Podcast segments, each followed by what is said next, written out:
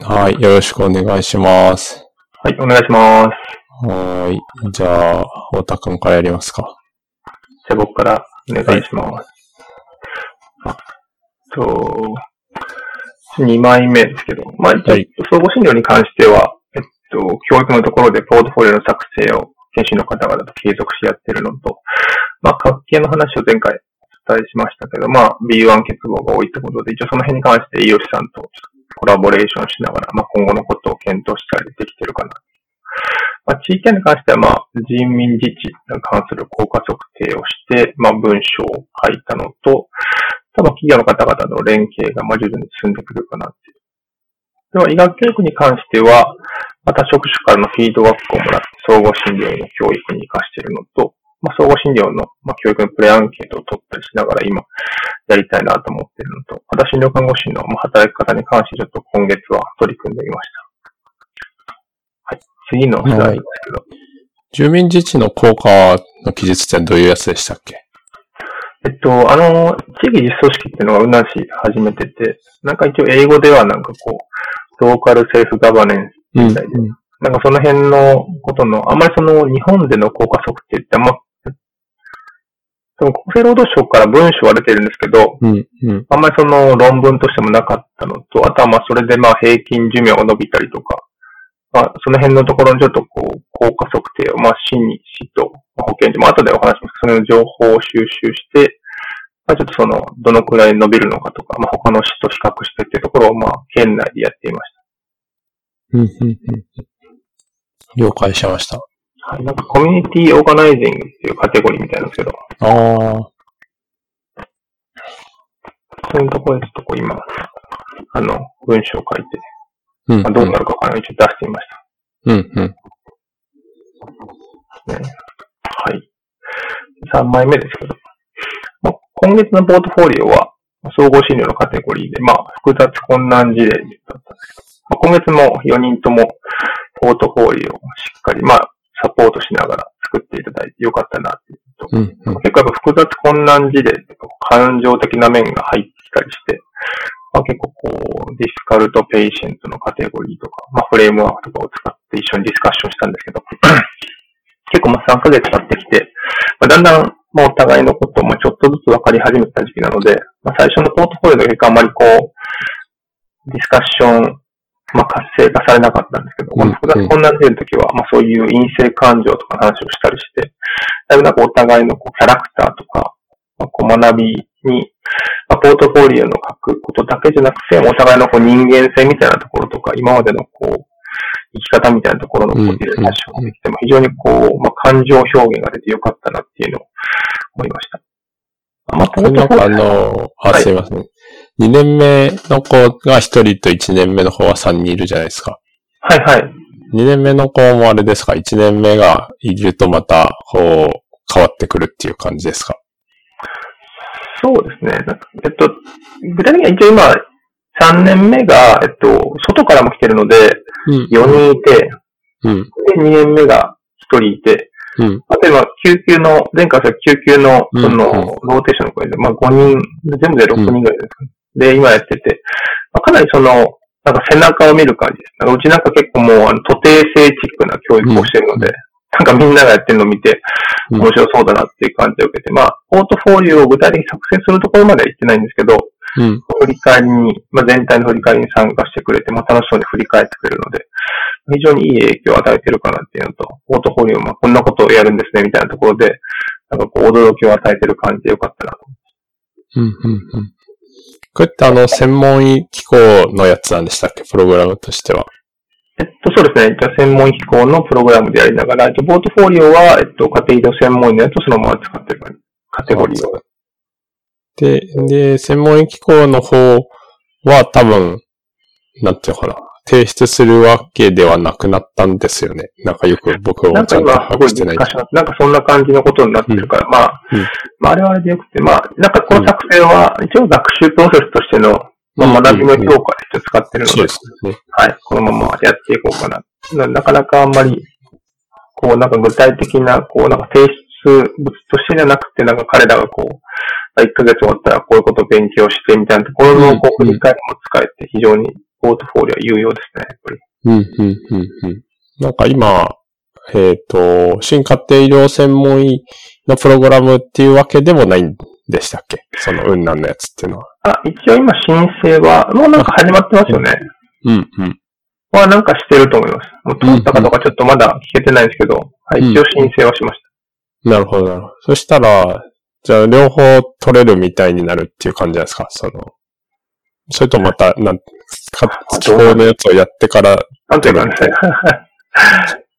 多分、えでも、2回になるんですかね、一応。ね、なんかそこもちょっとこう、あーわかりにくいですよねっていうところありますよね一。応、もともとの旧家庭医、まあ、えっと、うん家庭医療専門医のやつは一応もう、うちもともと、えっと、研修施設だったので、うんそれはそれでもう、申請はされて一応通ってはいるんですよね。だから今の2年目の先生たち、えっと、後研修2年目の人は一応両方とも今、あの、うん入ってる、の乗ってる感じです。うん、うん。ありがとうございます。ですので、まあ、また来月は、えっと、ヘルスプロモーションなので、また、その辺をちょっとしっかり深めていけるといいかなとうん、思いうんます。、うん。とは、えっと、あ前回お伝えしたあの、ビタミン B1 欠乏の人が多いっていうので、まあ、当院でのそのリサーチをもとに、まあ、B1 欠乏の人をも早く発見しようっていうところで、まあ、ご高齢の方で食べれてない人の、まあ、かなりオッズが、まあ B1 欠乏のオッズが高いっていうことで、まあ、当院で一応まあその高齢者で食べれてない人に対して、まあ、ちょっと、まあ、こう、弱ってる場合は B1 をもう早めに補充するみたいなレジメを作って、まあ、対応してるのと、あとはまあ、栄養士さんに聞いたら、まあおかゆとか軟菜とか、こう、柔らかい食事にすると B1 の含有量がかなり減ってしまうみたいで、入院中の患者さんで、まあ、結構そういう食事をとっている人が多くて、で、ちょっとそれでまた少し、えっと、振り返って、まあ、ちょっと、まあ、選択バイアスは入るんですけど、ちょっと見てみたら、確かやっぱ入院中の患者さんでご飯全量食べてる人で、まあ、結構長期間入院してる人でも B1 欠乏の人がいてですね。でみんなやっぱお粥を食べてて、まあ、そその辺やっぱ結構大きいなってことで、まあ、栄養科の人が、どうもあの、いつ頃からか、2000、僕が来て2年ぐらい経ってから、なんか僕らがどんどん B1 を測って、入院中の長期患者が B1 欠乏って分かったあたりから、強化米っていう、なんか知ってます？強化米あれ、聞いたことある。なんか B1 を、なんかもう補充するみたいな。なんか、うん、うん。その子に B1 を補充するみたいなやつをやってるみたいで。で、まあそれから良くなったかどうかわかんないけど、なんか栄養科の人たちは満足感を得てて、なんか、じゃそれをちょっと評価した方がいいんじゃないかねって言って、で、ちょっとこの間ディスカッションして、まあそれが始まった時期と、まあその前後で何かしらこう健康アウトカムというか、なんか変わってたらいいねってことで、一応今度から、今データをまた打ち直して、今データセットを作ってるんですけど、まあちょっとそれを見てまた評価をして、まあ、栄養科の人たちがやってることをなんか正しく評価できるといいなってことで、今、ちょっと少し取り組みを始めてます。うん、うん。いいですね。なんか、後ろ向きにってことですよね。そしてもう今まであった、まあ、電子カルテがあるので、そのデータを取って、そのまま抽出して、あとは欲しいデータまたカルテを開いて入力するって、後ろ向きですね。で前向きにはそのデータが分かってからまた何か。話せるといいねってことになって。確かに。でも、まあ、強化米にしたとかしないとかっていうのは記録してるっていうことですもんね。もうなんかある時期から全部強化米に変わってみたいです。ああ、じゃあそれはなんかいいですね。なるほど。前後で。はい。強化米高いんですかね。なんかでもそんなにコストかかんないって書いてあって、まあ、その入院費とかその辺のもろもろ含めたらもうあんまりもうわからんぐらいのコストになるから、まあ一応院内でもなんか、一応それはそれで倫理委員会を通ってるみたいで。あ、なるほど。そのみんな強化米にするっていうことのはいはいコンセンサスされてるってことですはいね。。委員会で、であとなんか一応その、最初のその包括同意書にもそういうことが書いてあって、あそうなんだと思って、まあ知らなかったんで、あじゃあじゃあまあこのままデータも取りましょうかみたいなところで今やってああ、でもそれはいいですね。なるほどな。そうか。あとは、お粥にすると減っちゃうんですね。なんかあと水溶性ビタミンなんで、ああ、なるほど。流れたりとかするっていう、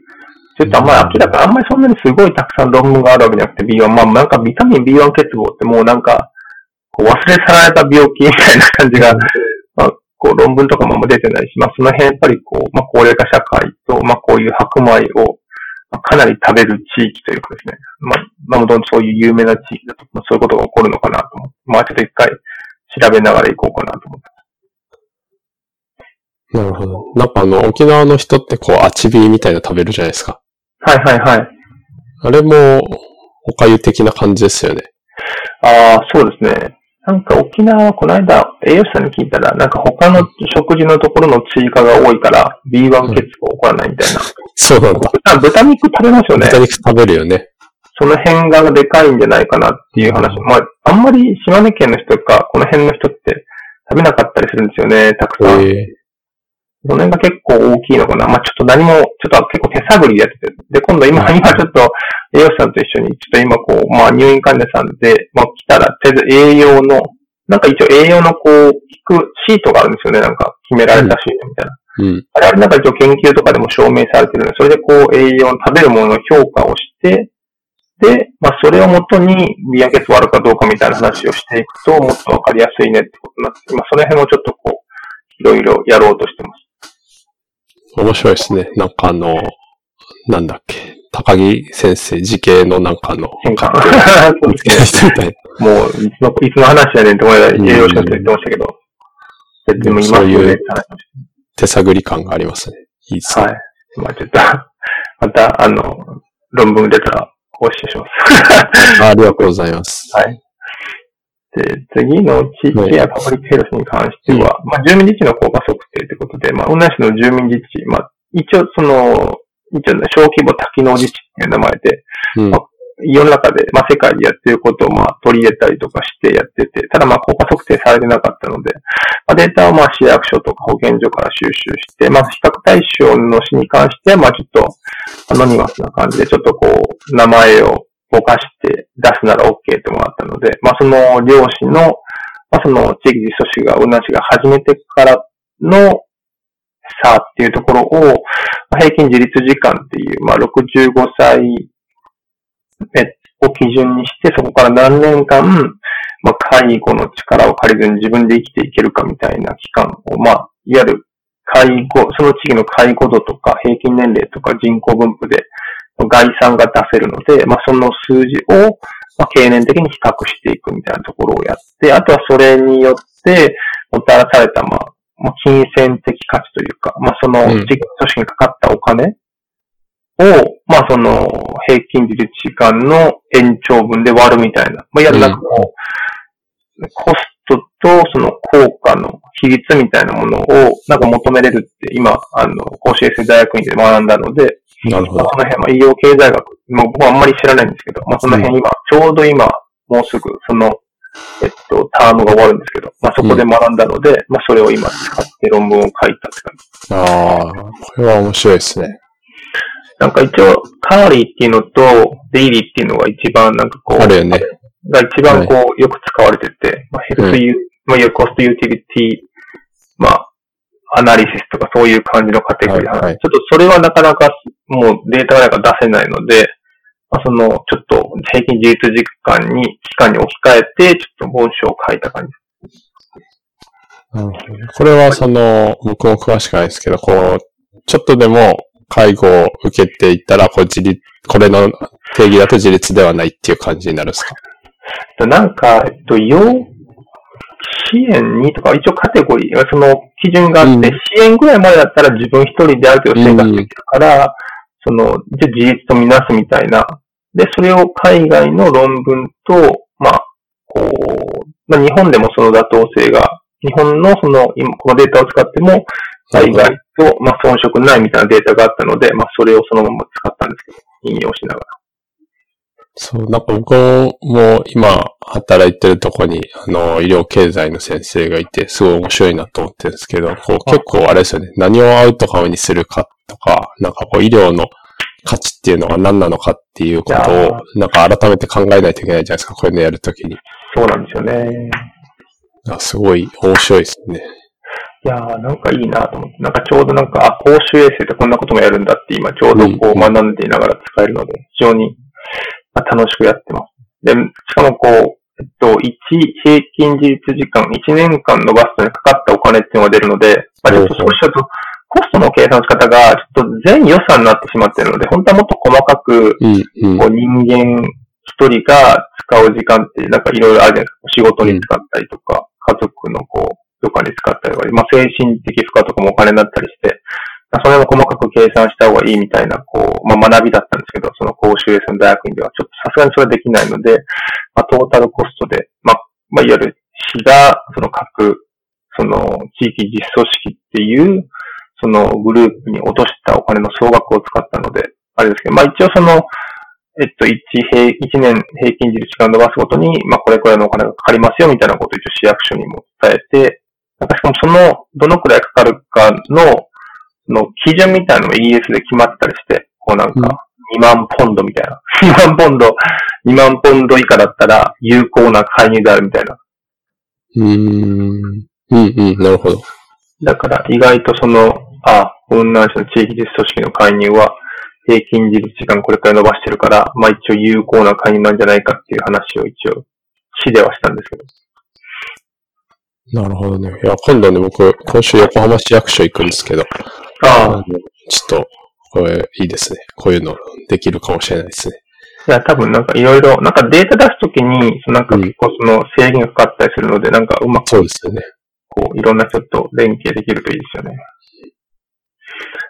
はい。で、まあ、あとはい企業との連、はい。あ、いいっすよ、いいっすよ。あ、すいません。企業との連携による、まあ、地域間の向上ってことで、まあ、コロナがなんか一旦収束みたいになって、まあ、ズーム会議で今後、まあ、地域での会議を検討してるんですけど、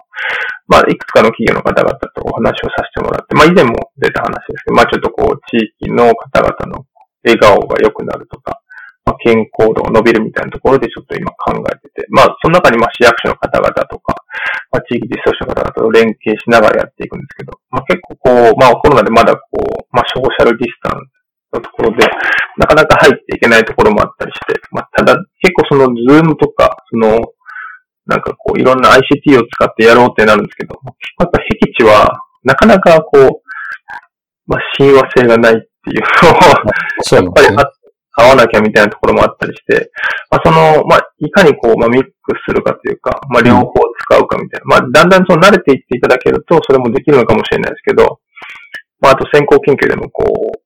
実際合わなくても、こう、いわゆる ICT を使ってコミュニケーションを取るだけでも、まあ、地域の方々のこう、つながり、医療職とのつながりが、まあ、健康もたらすかもしれないみたいな、こう、試算もあるので、まあ、その辺でちょっとまずちょっと会いに行って、ICT の導入とかですね、できるだけこう、まあコロナ禍でも、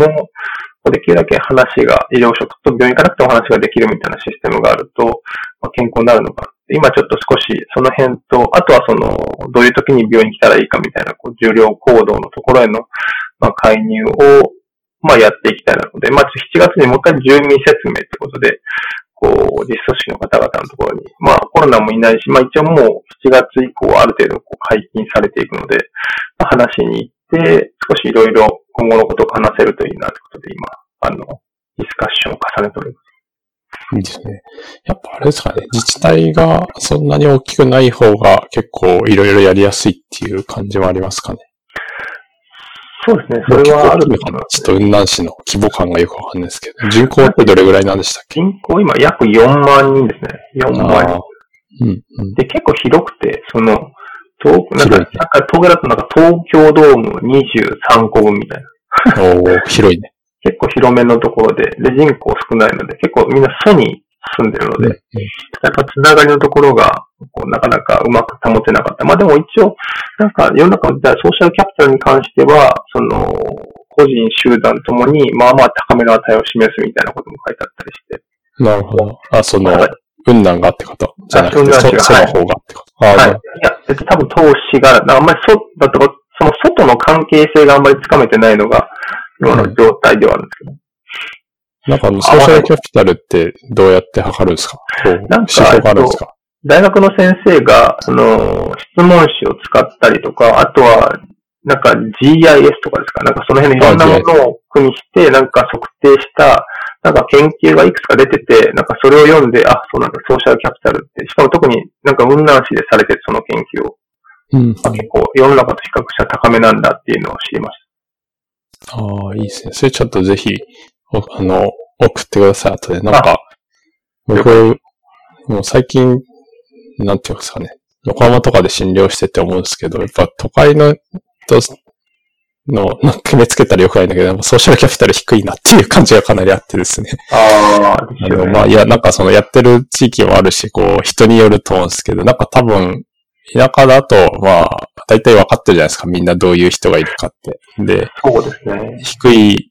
って言ってもなんか高が知れてる感じがするんですけど、その一応ネットワークに、なんていうかな、把握はされてるっていう感じがあるけど、結構こう外来に来る人とかももう絶対なんだろう、初めて見た人だけど、この人絶対なんか何のネットワークにも入ってないだろうっていう雰囲気が溢れ出てる人とか、なんかボロボロいて、なんか、そういう意味のソーシャルキャピタルが結構低そうだなっていう感じがしてるんですよね。いやそうですよね。なんか、僕も最近こう、社会学のところで、やっぱりこう、なんか合わなくても、やっぱコミュニティに所属してるというか、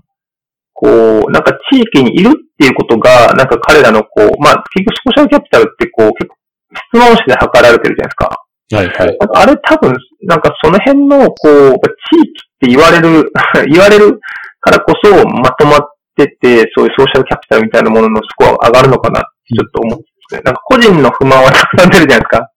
出る、ね、でも質問紙を取ると、なんかああいうふうにこう、高くなったりするのは、なんかその辺が、で、都会って多分こうコミュニティがいろんな人のこう話を聞いてると、すっげえたくさんあって、でもなんかこう、すごい流動的で、なんかだんだん自分がどこにいるのかわかんなくなるのかなって 最近こう、思ってて、で、地域はそれ、特にこう、僻地はそれが少ないので、なんかみんなこう、逆にそれで安心感があるというか、まあ、あんまり流動的じゃなくて、自分はこの、なんか何々地区にいる、自治会にも入っているこう人みたいなことで、なんか、その辺もあるのかなって最近ちょっと思ったりして、なんかでもそこはどうやって測定するかわかんないんで、まあ、今のこの活動を続けながら、その辺もちょっと少し考えられたらなと思って。ああ、そうですね。なんかこう、面白いですね。固定されたものじゃないですよね、多分。そうなんですよね。こう点で評価するっていう感じになっちゃうけど、うんうん、こう、なんだろうな、時間の流れはあるし、多分、コミュニティに入ったり抜けたりしてるけど、まあ、田舎だとその、入るのも少ないし、抜けることが難しいっていうデメリットはあるけど、都会だと、なんていうのかな。なんか、ありすぎてどれに入ればいいかわかんないとか、入ってる感が少ないとかは多分ありますよね。はい。なんかその辺、なんかどうしてもね、最近こういろんなこうメディアに暴露されて、こう、僻地の方もなんかそれ辺でこうなんか、ネガティブというか、こう、なんか抜けれないみたいなところをよくおっしゃるんですけど、でも、でも逆にやっぱデータとしてはやっぱりこう、平均自立時間とかって高いかったりとか、みんなこう、元気ではあるんですよね。うん、その辺がうまく伝えれるといいなと思ったりしてますね。こうここにいることのメリットというか、僻地に行って、まあ、こういうところでやってることの、こう、まあ、都会の方々と比較しての良さみたいなところをもうちょっとなんか出せるといいなと思いながら、まあ、ちょっとここは要検討ですけど、まあ、ちょっと今、あんまりいっぱいあるとだんだん大変になるんで、大丈夫。この辺のところから入って、徐々にこう、地域の方々、多分結構こう、地域の方々と何かするってなるときに、だいぶその人たちのことを教えていただかないと、僕らが巻き込んでいただかないと、まあ、全然わからないんですよね。皆さんやっぱり、こう、距離感があるとあんま多くのことを話してくれないし、インタビューとかしても、やっぱりその辺のこう、距離感でなかなか本当のことを話してもらえないので、まだ来て5年しか経たないので、まあ5年目ですけど、もうちょっとこう、もうこの、まあ特にこのコロナで、なんか関係性があんまりこう、そうなりがちなところで気づいたところです。もうちょっとこう、しっかり入っていってお話聞かせてもらえるといいなと思いながら、やっております。うん、いやそうですよね。なんか、僕も今住んでるところに引っ越してきて、僕はなんか前住んでたとこでもあるんで、こう、町内会に入りますかって言われて、こう入ったんですよね。もともと知ってる人も結構いるんで。で、この間町内会の回覧板みたいの、じゃああなた新しく入ったんで回覧板回すの入れますって言われて入ったんだけど、なんかこう自分の家の近くの人って結構新しく越してきた人が多いところなんですよね、その隣とかは。その人たちはね、みんな、その回覧板見たらみんな入ってないですよ。僕、うちだけ入ってて、うちともともと入ってた人で、僕だけなんかこう追加したみたいな感じ。あみんな入んなかったんだと思って。まあ入んなくても全然いいんですけど、こう、やっぱそういうのに、なんていうかな、こう、おいそれと入んないぞみたいな感じとかもちょっとあるんですよね。こう、なんか何めんどくさいこと増えるんじゃないかとか。ああ、まあですよね。そうそう。いや、まあめんどくさいこと多分増えるわ。めんどくさいことは増えるっていうか、やることは増えるんですけど、その、そうですね。そうなんですよね。いやーなかなか、なんか、その辺こう、よくめんどくさいことが何につながってるか分かるんですかいや、わかんないけど、めんどくさいことをやることが本当は健康になってるとか、なんかそういうことが出るといいなってよく思いながら、こう、うん僕なんかその、最近こう全然関係ないけど、こう庭仕事とかしてるんですけど、はいはい。家の周りのこう結構まあ、周り田んぼがたくさんあって、まあ草もたくさん。だからでもそれをなんか、確かに最初抜いたらめんどくさいんですけど、抜いたりこうして。でもなんかやってるとだんだんこう自分の気持ちは晴れてきて、確かにこう最近こう自然になんか何時間か、一週間暴露すると健康になるみたいな論文出てるけど、なんかこういうの確かにこういうことなのかなってなんか実感することもあったりして、自治会に入ってなんだかめんどくさいと思ってることも実はこう、健康アウトカムとしては、なんかいい方向に、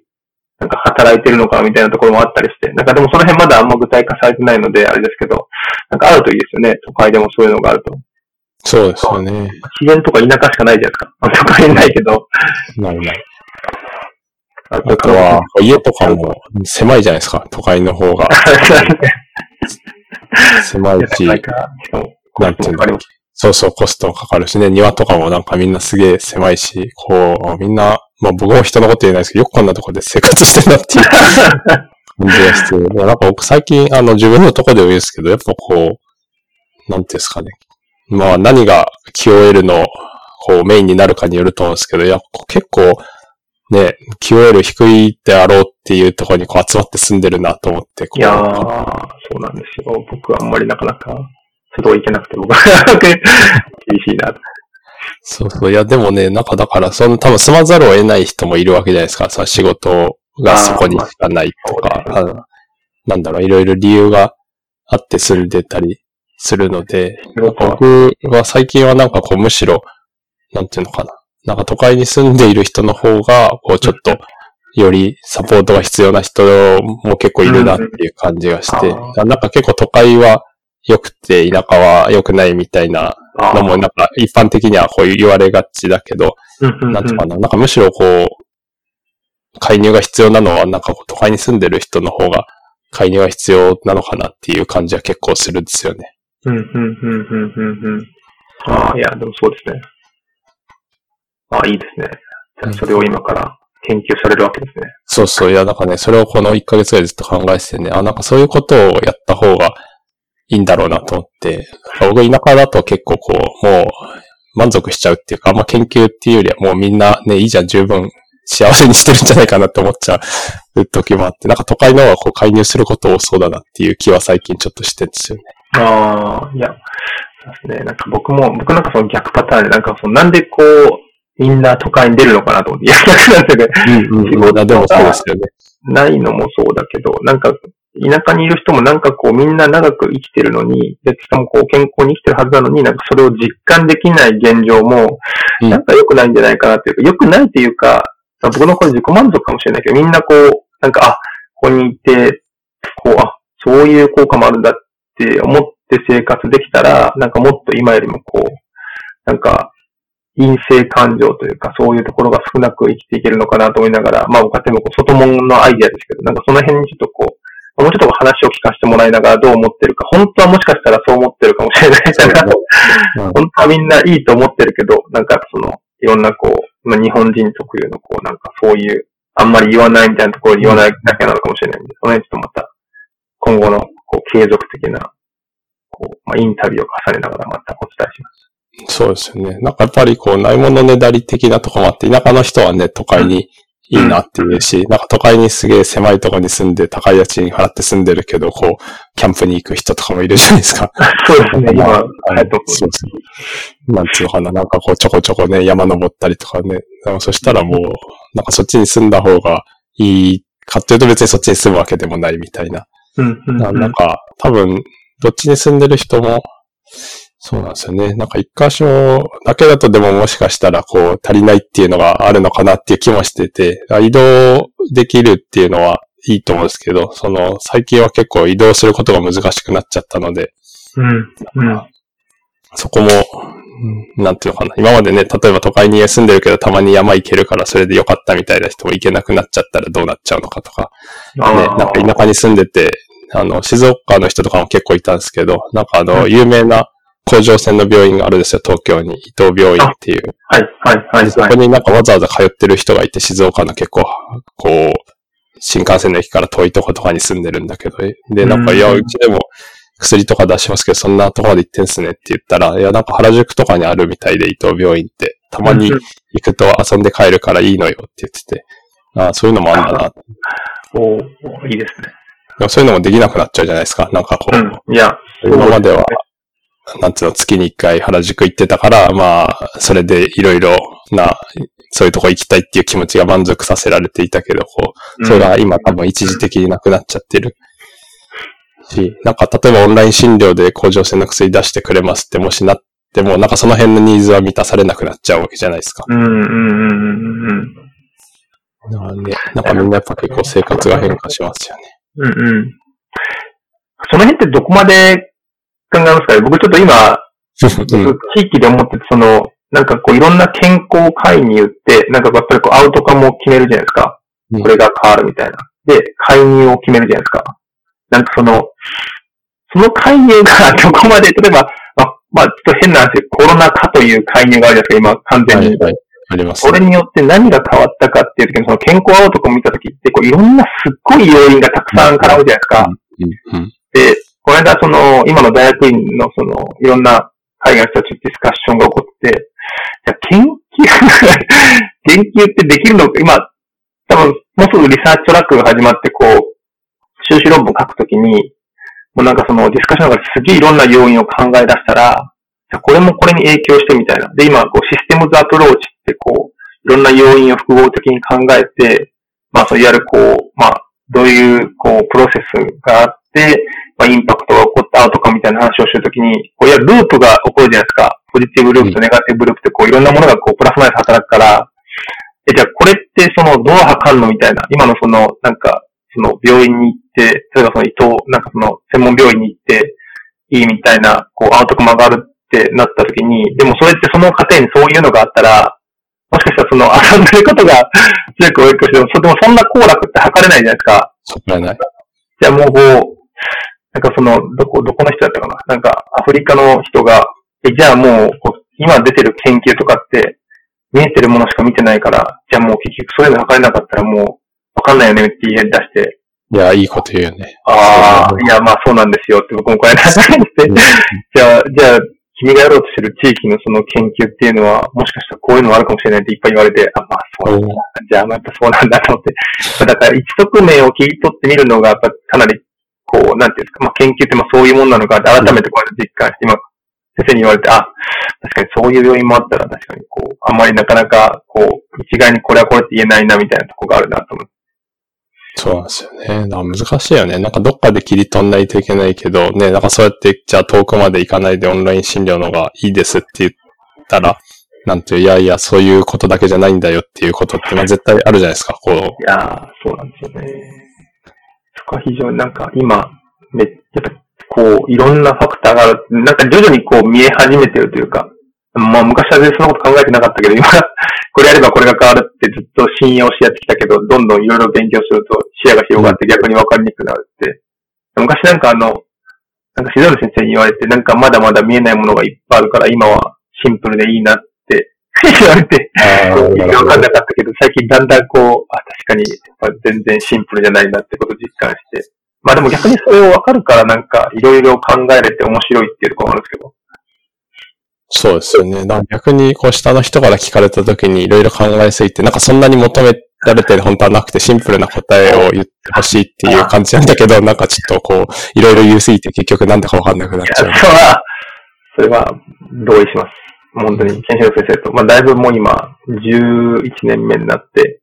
で、まあ下の子たちが今3年目、4年目で、なんか言ってることはわかるけど、本当はこういうこと考えた方がいけるなって思うけど、多分彼らはもっとシンプルに、この病気の治療はこうしてこうして、こうなることが多いよって言ってほしいんだろうなっていうのを、うん、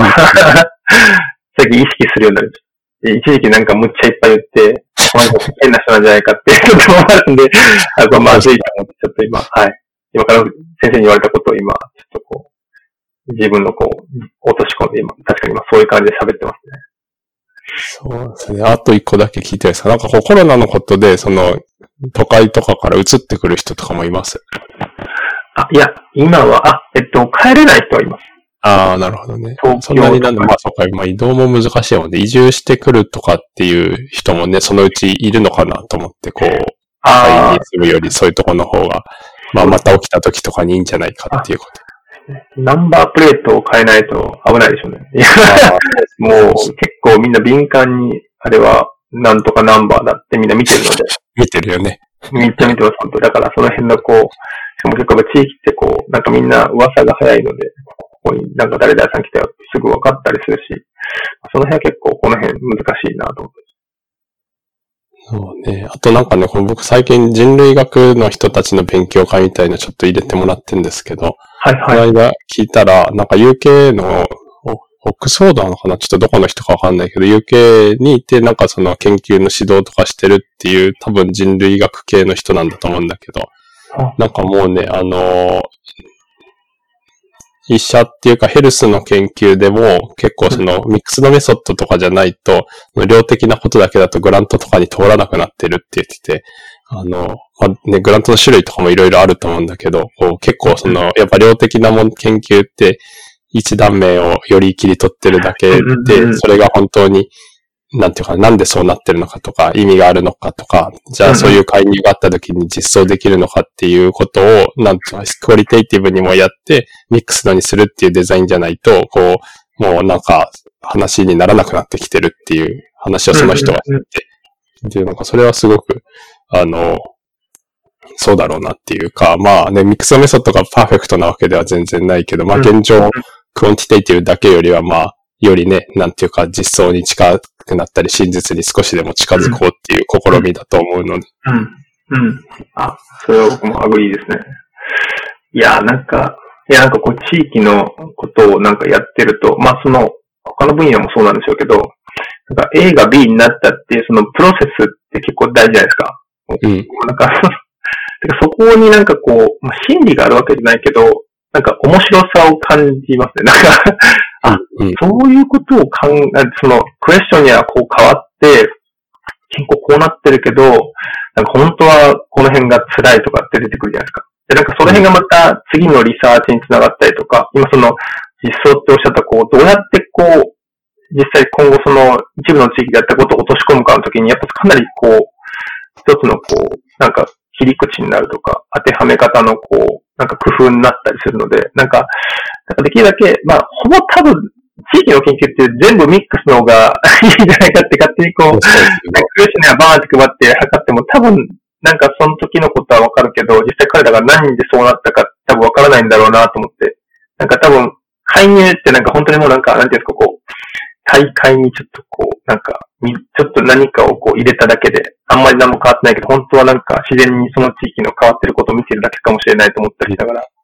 で、なんか、インタビューすると、なんか、あ、そうやって変わってるんだっていうことが、なんかわかるというか、まあそれ一緒に論文に書いておくと、あ、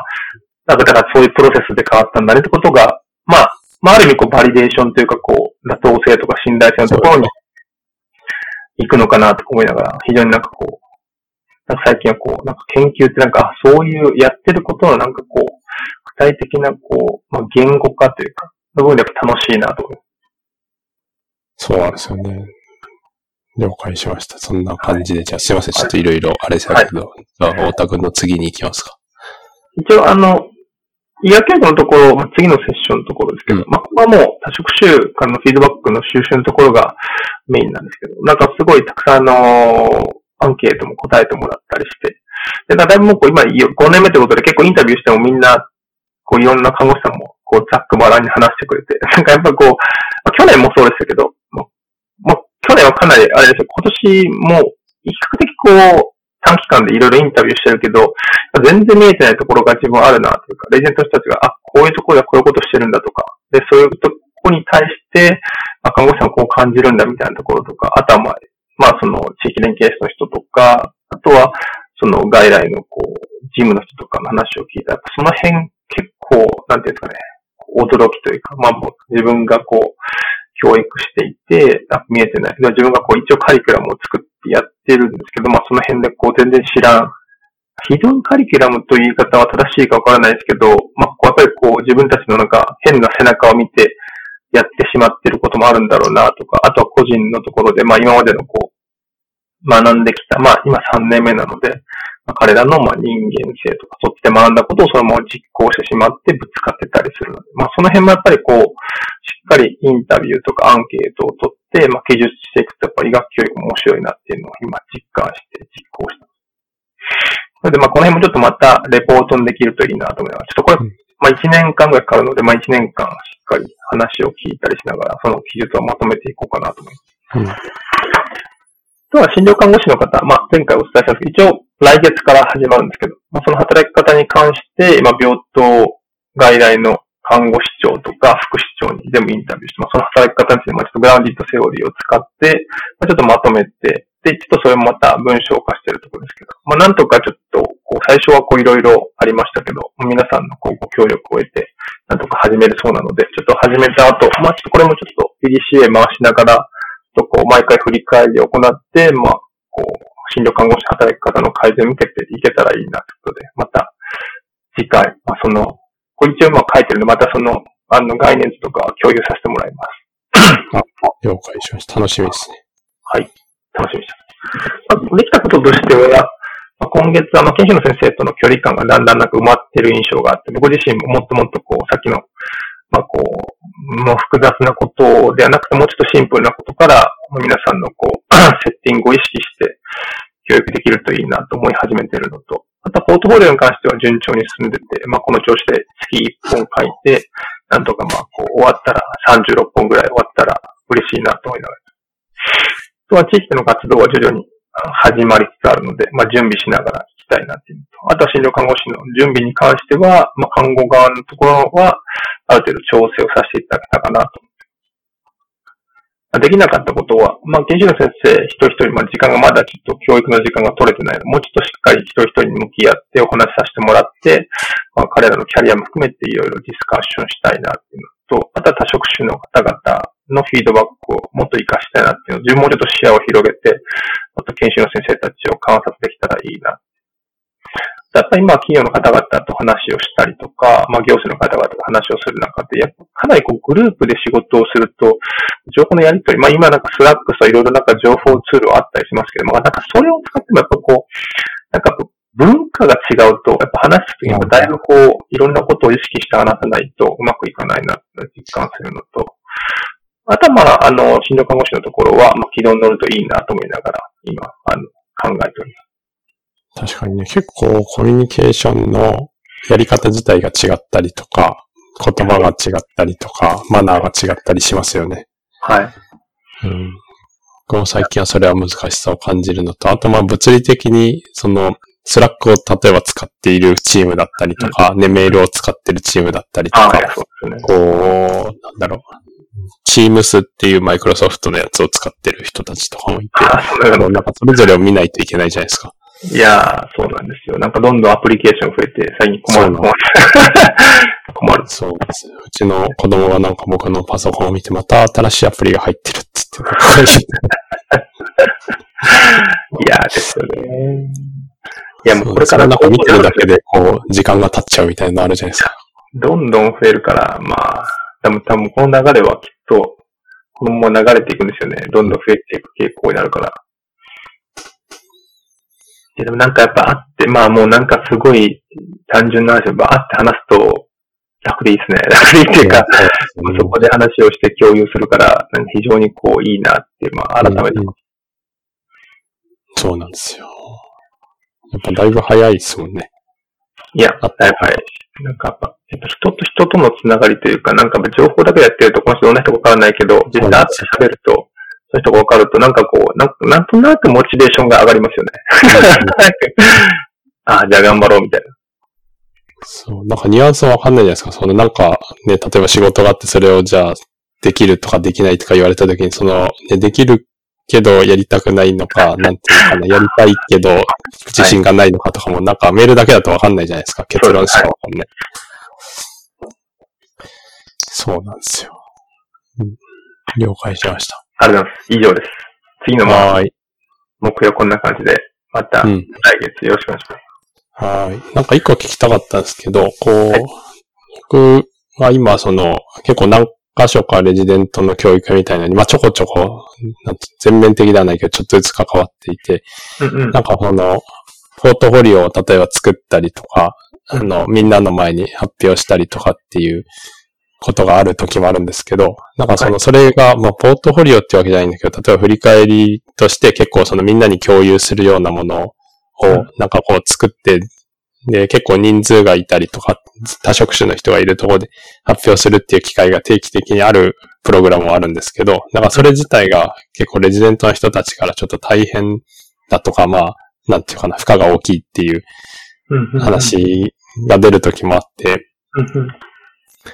う。ん、そうなんですよね。なんていうか、こう、そう、そうやって難しいなと思って、なんかこちらとしては、なんていうかな、こちらとしてはっていうか、まあ僕はそんなにやってるわけじゃないけど、そんなにこう高いものを求めてるわけでもないし、すごく負荷をかけようと思ってやってるっていうわけでもなくて、まあそういう機会が定期的にあった方が。なんでしょう、成長に良いだろうと思って一応設定されてるんだけど。多分高いものを求められてる感が強かったりとか、なんかこう、発表すること自体が負担になっちゃうっていうことがあるみたいで。ああ、ですよね。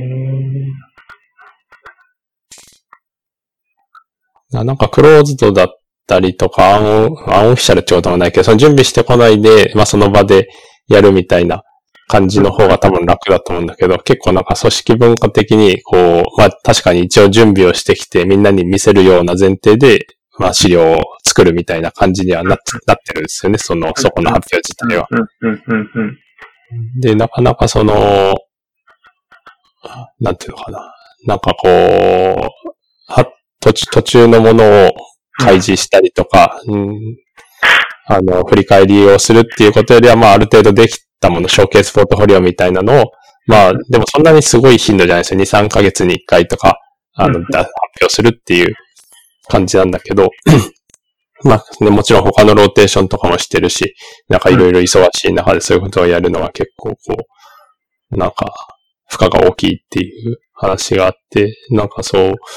なんだろうな。まあそれをもっと、そういうかっちりしたものじゃなくすみたいな方法がいいのか、うんね、なんか、まあちょっとでもそれはレジデントのニーズとかプログラムとしてのゴールがどこかとかにもよるかなっていう気もしていて。うんうんうんそうですね。いや、結構、なかなかこう、研修の先生が思っている、こう、なんていうんですかね。それにやることによる効果と僕らが思っている、医学教育理論的にはおそらくそういうことをした方が彼らのそういう、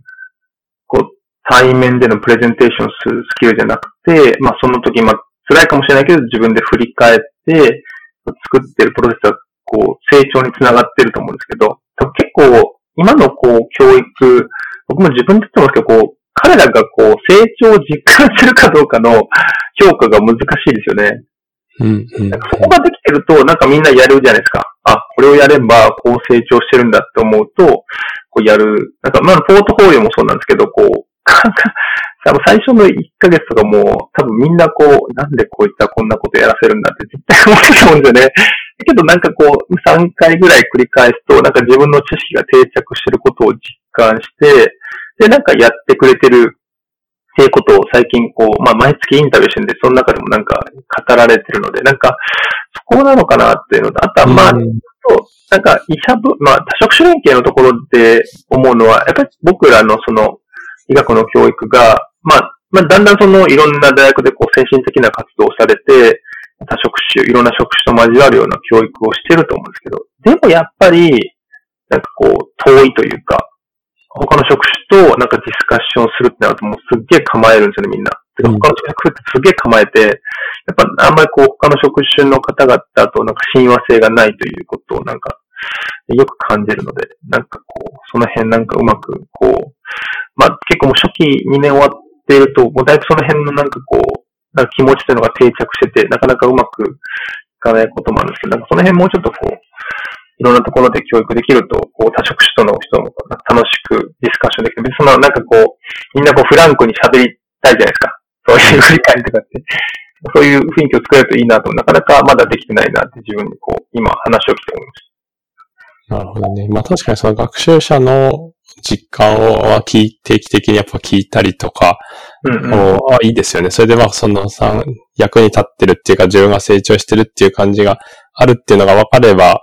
教える側としても良いし、まあもしそれがあんまりないっていうんであれば、じゃあ方法をどうするかっていう感じになります。学習者の人たちがこうどこまで自分の学びを意識できていいなって思ってもらえてるかが、やっぱその、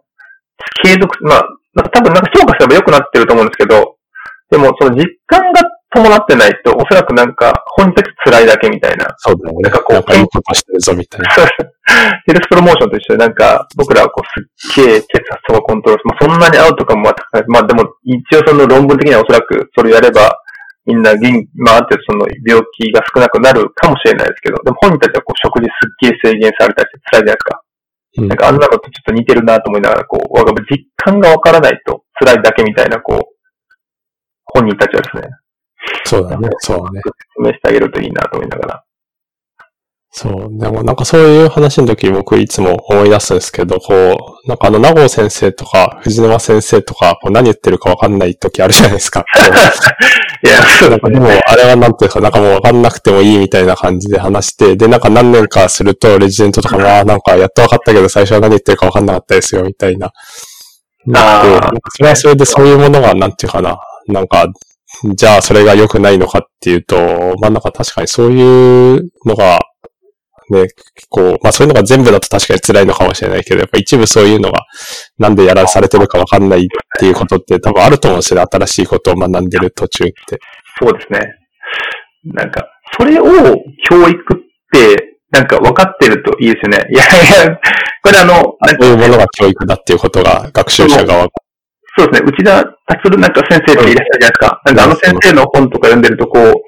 なんか、そうそうそう、そういう話書いてあるよね。ですね。なんか新自由主義というか、みんなこう、なんかこう、教育をなんかこう、まあ、いわゆる経済、なんか買うみたいな、うん、分かってるものをなんかパッケージとしてこう得ていくみたいなことを思ってるけど、いや、本当は違うんだみたいな。結構分からないからこそ、こう学ぶ価値があるみたいな。分かんないことだからこそ、どうなるか分からないから、こうワクワクしながら学んでいくもんなんだってことを理解しないと、なんか今のこう、教育はどう、なんかあんま良くないみたいな話を、なんか、まあ、なんか以前先生からも聞いて、なんか本も紹介してもらって読んだときに、まさにそうだと思ったんですけども、今のその、いろんな、僕はなんかそのアイディアにこう、まあ賛同するというか、まあ、まさにそうだからこそなんか学ぶ価値があると思うんですけど、今でもこう、みんなこう話してるとこう、まあ、全員じゃないけど、やっぱその、なんか、やっぱこう欲しいじゃないですか。こう、うん、こうすればこうなるみたいな。とかも完全に決まってて、うん、わからないことはないみたいな。教えてもらったらすぐわかるみたいなことをみんな求めるので、うん、そこは確かなんかその手前の教育なのかなというか、僕らで変えれることなんかわかんないですけど、なんかその、もうそういう教育、そういうもんだから、意味があるみたいな。だからこそいろんなこうブレイクスルーが起こったりとかするんだってことが、なんかこう、手前でみんなが分かってるわけですよね。そういうふうに。なんか、そうね、そういうものだ。こうなんか、岩先生とか名護先生も学生の頃聞いて、なんだこれ何言ってんだって思ったけど、だんだんそれが今、まあ全然、まだまだ全然分からないですけど、なんとなくこう実感するタイミングとかがあったりして、なんかその時嬉しくなるというか、この嬉しさが、こう教育のアウトカムというか、その、なんていう、そういうふうになんか感じるんですけどね。そこがでもうまく、できるといいですよね。こう、事前にそういう問題、うん、まあ辛いけどそういうものがあるために、やっぱ教育されてるとか、そういう学びを続けてるみたいな。そうなんですよね。僕なんかこの時にいつも思い出すんですけど、これ名前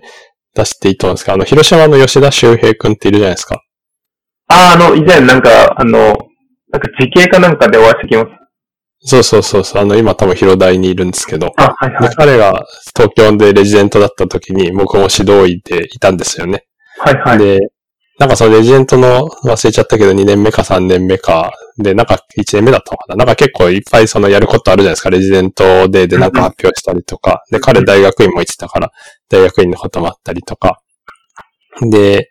なんかいろいろこう大変だみたいな話をしてて、あの、なんかその、多分、アーンオフィシャルな場所、なんか僕と他の指導員の先生と吉田くんとか2、3人、3、4人のとこで、なんかこんなにいっぱいやることあって大変なんすよ、みたいな、で、こと言ってたんですよね。あの、で、なんか、なんか僕もその時ですね、まあ、そんなすごく冷たくした覚えはないんですけど、こう、まあ、沖縄から出てきたばっかりだったからかもしれないけど、まあ、なんかそれを、じゃあ何をやってんですか？何やってんの？って聞いて、まあ、あれとかあれとあれとって言って、これもこんなのもあるんですよ、つって、あ、でも、まあ、それだけだよね、みたいな感じで。言うんですよね、彼は。僕はなんかそんなに冷たい感じで言ったつもりはないんだけど、彼は結構ね、なんかしょっちゅうその話をね、あの、吉田が今も言ったりとか、なんか書いたりするんだけど、でもなんかその、吉田くんは、まあ本当にそう思ってるか知らないけど、なんかその、ほん、